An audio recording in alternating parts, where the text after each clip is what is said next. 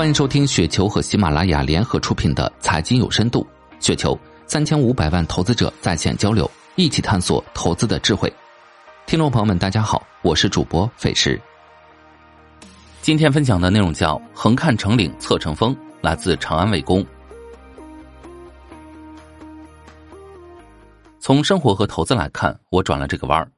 今年以前，我一直认为投资大只能赚的是三类钱。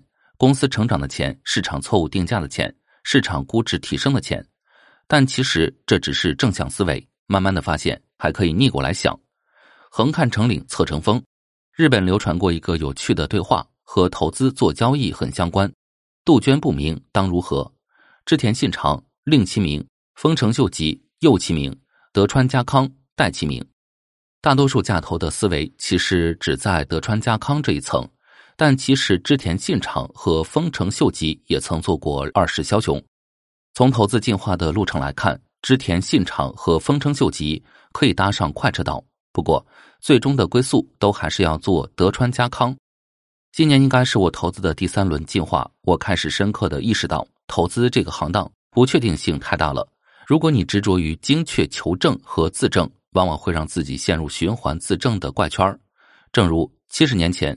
你觉得搞地球勘探没品位的德州石油佬应该搞不出来什么高科技，然而德州仪器却成为世界上第一款量产硅晶体管的公司，并且超越了肖克利的飞兆半导体公司，将半导体从锗时代带到了硅时代。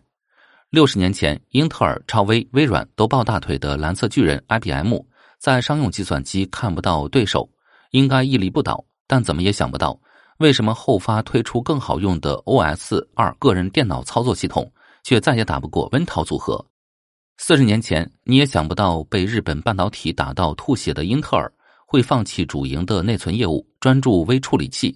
麦肯锡调研，在全球范围内，仅有百分之二十六的企业能够通过转型，但是英特尔成功了。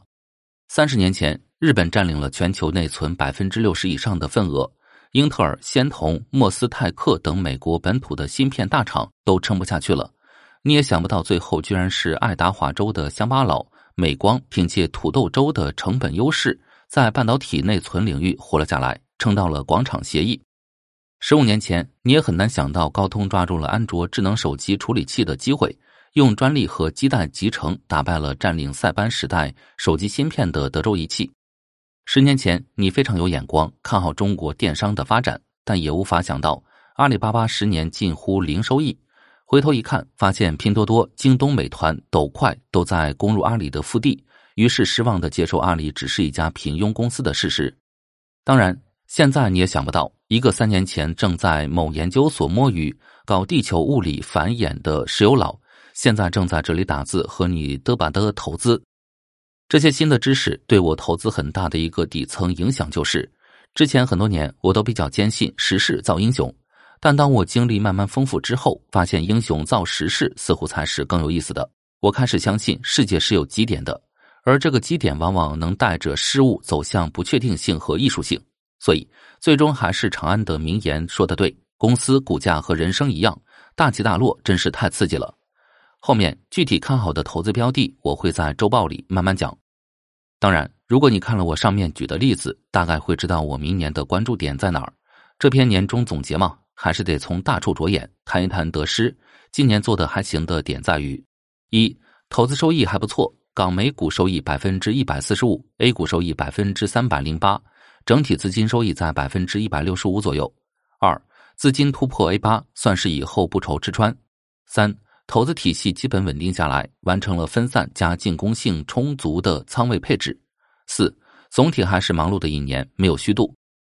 二零二二经历的事情太多，情绪波动太大，生活观、工作观、生命观、投资观上都经历了横看成岭侧成峰的过程。不过，本质上，作为一个喜欢和 A 老师高度交流打板心得的纯粹价值投资者，我每天都在应对基点。但在今年这个基点爆炸的年份，其实我更期待基点能收敛一些，让事情的可预测性变得更强一些，准备也能更充分些。从收益本身来讲，我承认有一部分运气的成分。最后的结果我大体满意，但比起我盯着的那些金字塔尖让我佩服的 A 老师来说，只能说还无法望其项背，佩服得五体投地。最后，感恩雪球，我现在的投资社交圈有大概百分之九十的最亲密的战友都来自于雪球，遇见了很多朋友和老师，改变了我的人生。希望明年能收益继续保持住，继续扩大公司池子，要来一场全国旅行，多谈几个女朋友。毕竟人生苦短，要及时行乐。以上就是今天的全部内容，感谢您的收听。